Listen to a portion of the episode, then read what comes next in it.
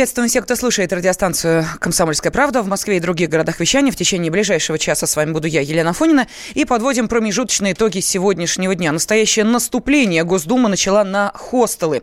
Ну а если вы владелец подобной гостиницы, трепещите, скоро будет сложно. Хостелов в жилых домах больше не будет. Государственная Дума приняла во втором чтении законопроект, который запрещает открывать мини-отели в обычных квартирах.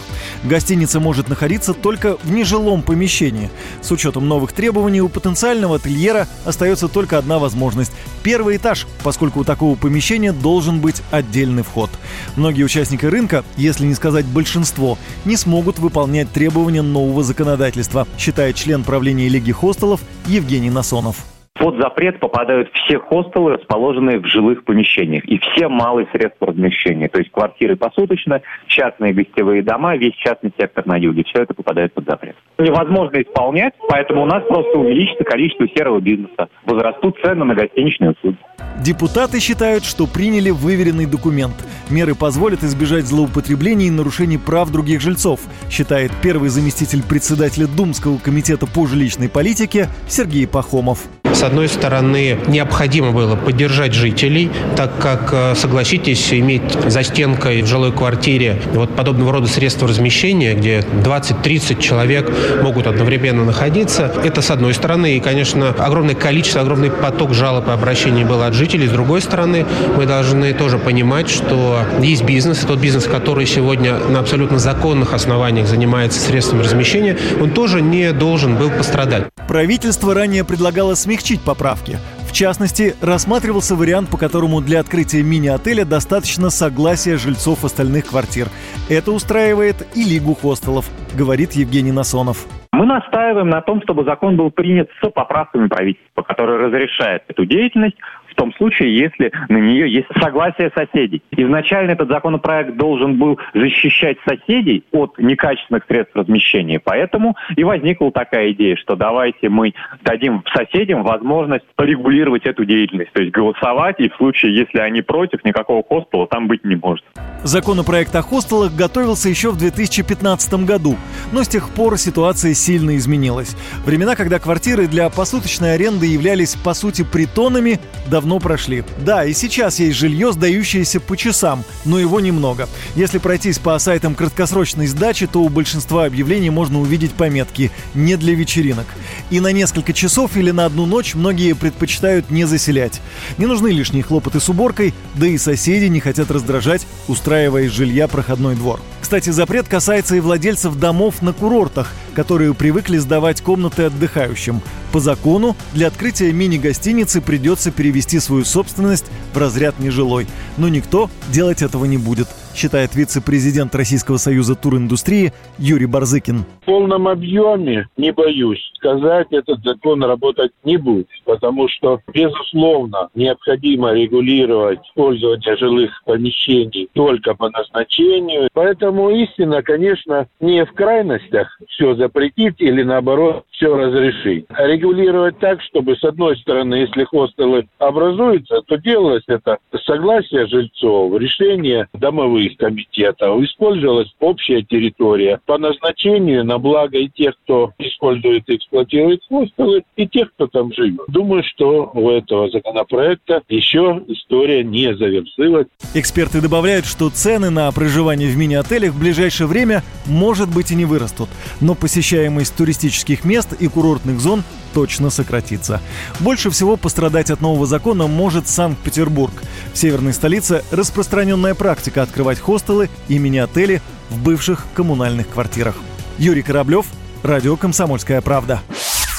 Ну а сегодня Госдума приняла в третьем окончательном чтении э, тот самый законопроект, который теперь станет законом после, естественно, э, прохождения Совета Федерации и подписи президента, разми- э, запрещающей размещение гостиниц в квартирах. Э, ну и, соответственно, э, если э, хостелы и продолжат работать, то вот здесь нужно сделать многоточие, поскольку эксперты считают, что ничего, собственно, в их работе и не изменится. Причем полиция и другие надзор, э, надзорные органы, как и сейчас, не смогут полноценно контролировать работу хостелов, поскольку депутаты отказались включить в законопроект правительственную поправку о специальном режиме проверок без разрешения собственников квартир. Точка или многоточие? Посмотрим.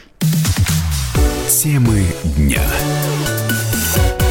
Ну а Вашингтон может ввести санкции в отношении союзников э, легитимного президента Венесуэлы Николаса Мадура. Об этом заявил спецпредставитель США по республике Эллиот Абрамс.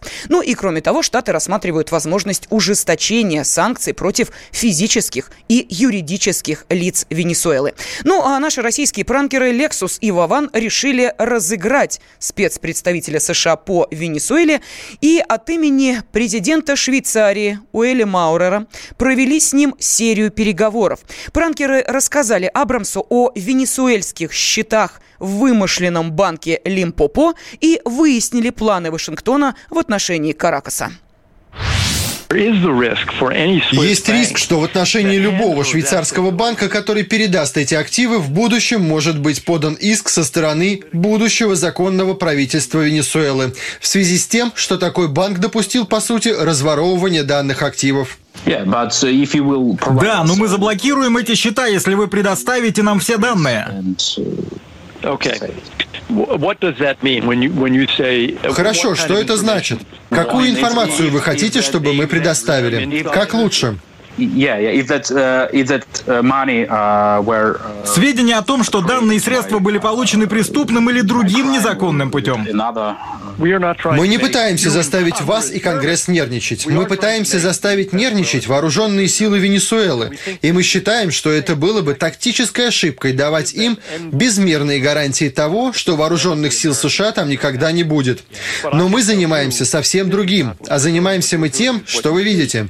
Финансовое давление, экономическое давление, дипломатическое давление пояснил Эллиот Абрамс. Но, по-моему, маски сброшены. И, кстати, Абрамс а, оказался очень доволен вот этим списком, который ему был отправлен, связался с Минфином США, который начал работу с этим документом. Сейчас на связи с нашей студией Владимир Кузнецов, он же пранкер Вован. А, здравствуйте.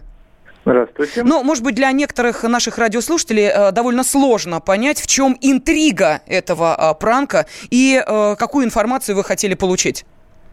Да, ну, собственно, нам хотелось пообщаться с тем самым человеком, который курирует э, всю деятельность США по Венесуэле, общается с э, так называемым новым президентом Гуайдо, э, и узнать его конфиденциальные планы по поводу как раз вторжения, возможного вторжения США, США в Венесуэлу для того, чтобы свергнуть э, правительство Мадуро.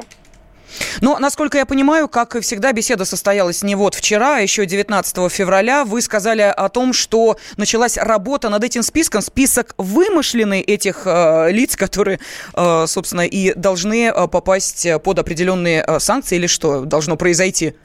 Состоялось всего две беседы. Mm-hmm. Первая была 19 февраля, а вторая была вот буквально несколько дней назад, в начале марта перед заседанием как раз, вернее после, после заседания а, в Совете Безопасности ООН по, по теме Венесуэлы, где как раз выступал и Элиот Абрамс. Во втором разговоре он как раз нам рассказал про военную часть операции и как раз по, рассказал, как э, про, про, про, проходили слушания в Совбезе ООН. Вот по поводу санкционного списка а, они хотели, чтобы мы нашли какие-либо счета окружения Мадура в наших банках швейцарских и, соответственно, их заблокировали.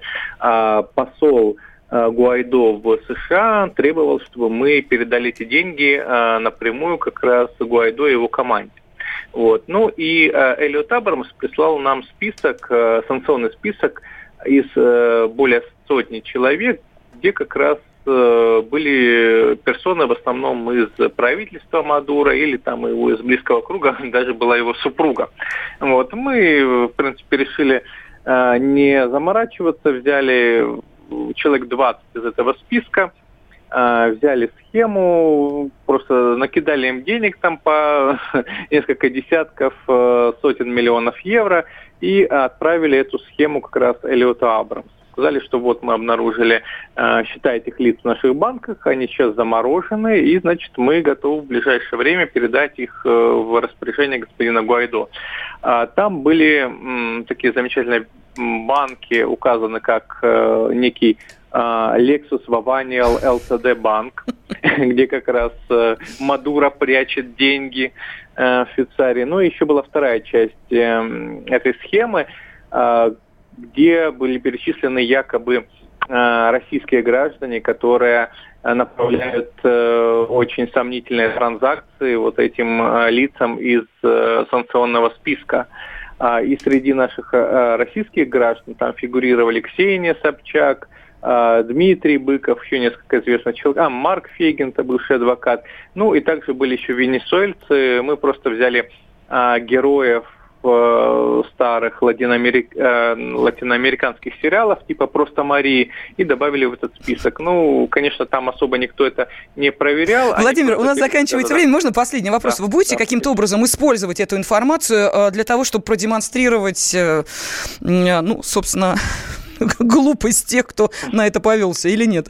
Ну, сегодня официальные власти Венесуэлы уже даже э, написали свои комментарии, вот что министр информации, связи и информации Венесуэлы об этом написал в своем твиттер, и причем а, она, что, что, что же это за американские такие власти, которые руководят всем миром, но два там, шутника... Пранкера их, их разыграли. Разводят, Спасибо да. огромное. Пранкер Вован был с нами на связи.